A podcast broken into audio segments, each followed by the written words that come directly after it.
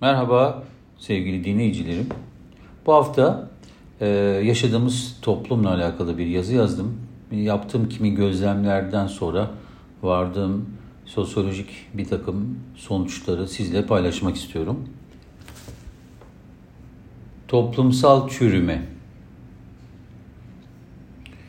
Bir toplumun çürümüşlüğünün göstergelerini her gün, her an yaşamak, vatanını seven, onun medeni dünyada yer almasını isteyen her bir birey için ne kadar da hüzün verici bir varoluş işkencesine dönebilir ki?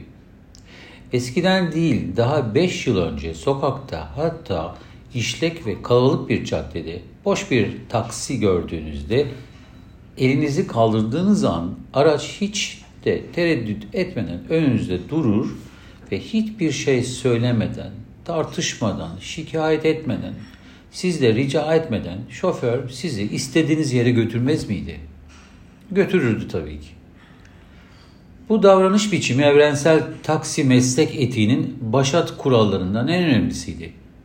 Sonra ne olduysa oldu ve taksici etik değerleri hızla bozulmaya, çözülmeye ve çürümeye başladı.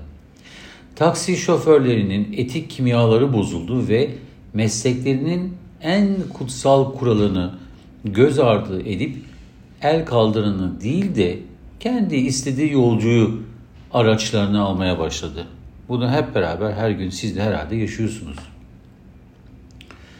Bir taksi şoförü geçenlerde mevcut durumu felsefecilere taş çıkartırcasına şöyle açıklamaya çalışıyordu bana. Abi bizi kirlettiler maalesef. Hepimizi çamura çektiler. Kuralsızlık ve bencillik yaptırıma uğramayınca kirlendik ve çürüdük hep beraber. Eğer siz temiz kalmaya çalışırsanız kaybeden yine siz olursunuz. Evet, bu kadar dinselliğin, muhafazakarlığın baskın olduğu ve her daim ahlaktan bahsedilen bir coğrafyada bir taksi sürücüsünün temiz kalmanın, ahlaklı ve meslek etine uygun davranmanın bedelinin mutlak yenilgi olacağını itiraf etmesi toplumsal çürümenin en önemli itirafı değil midir? Hafif eğimli bir yüzeye dökülen sıvının zaman içinde onun üzerinde ilerleyip her tarafa nüfuz etmesine benzer bir akışkan çürümüşlük her tarafımızı sarmış durumda sanırım. Taksi şoförleri sadece bir örnek. Çünkü toplumsal vitrinin önünde ve çoklu etkileşim içinde oldukları için bu bozulma onlarda en görünür halde duruyor. Kaldırımların üzerinden giden motosiklere eskiden tepki verirdik. Sürücüler mahcup olurdu ama o taksi şoförünün söylediği gibi artık biz de kirlendik herhalde, tepki vermiyoruz. Hepimiz alıştırıldık, duyarsızlaştırıldık sistem tarafından.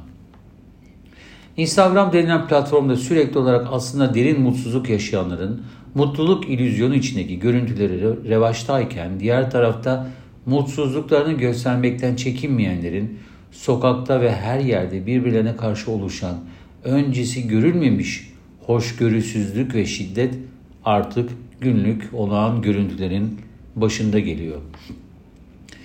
Rating uğruna kahramanlarının sürekli bir entrika için debelendiği, her türlü aldatmanın norm haline geldiği, yalan dünyalarını gerçek dünya yerine koyanların azgın çoğunlukta olduğu, sigaranın buzlanıp da silahların alabildiğine görünür ve öldürücü olduğu diziler bu çürümeye hem ayna görevi görüyor hem de belki de çürümeye ilham veriyor.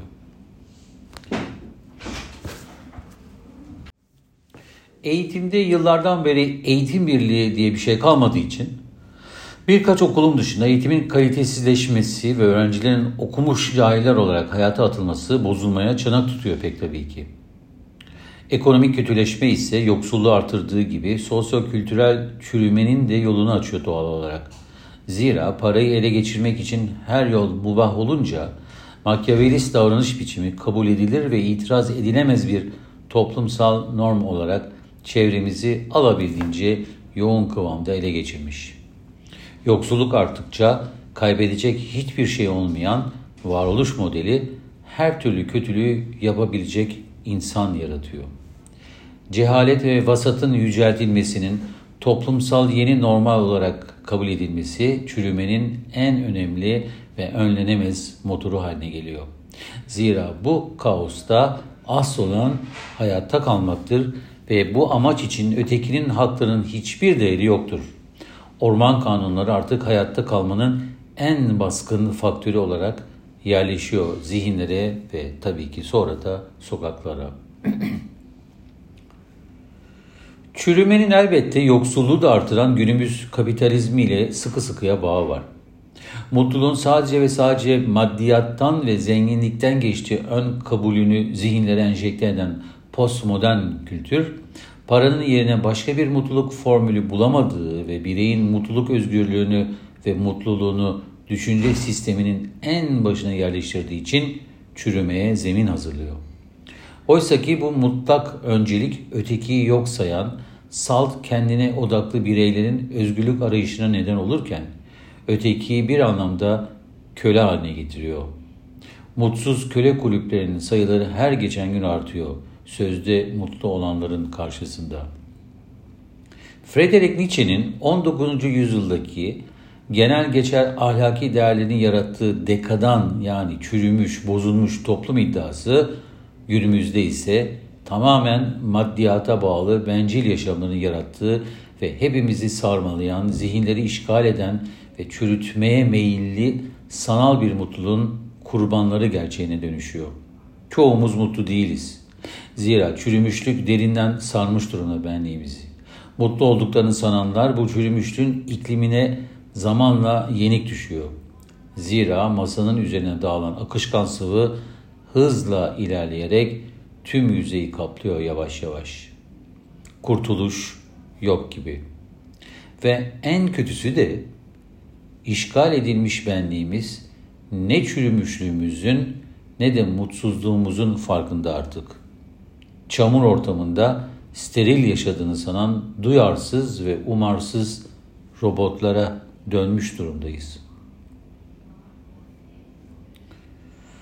18. yüzyılın ünlü düşünürü Jean-Jacques Rousseau, insanın doğa insanı olduğu zamanlarında mutlak özgür olarak ve eşit koşullarda yaşadığını ileri sürdükten sonra bu ideal iklimin doğadan uzaklaşılması ve özellikle özel mülkiyetin ortaya çıkmasıyla bozulduğunu, eşitliğin ve dolayısıyla da özgürlüğün kırıldığını savlar.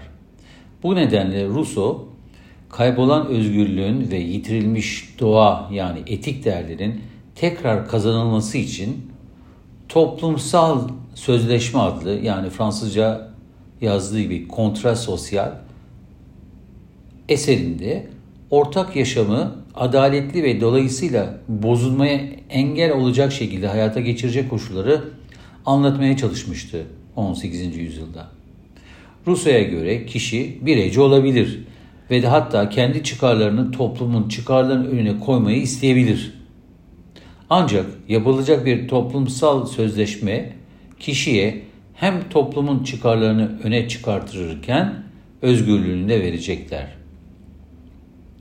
Bu ideal ortamın bugünün sınıfsal tabanlı sosyolojisi ve ekonomik koşullarıyla yaratılması neredeyse ütopyanın kendisi.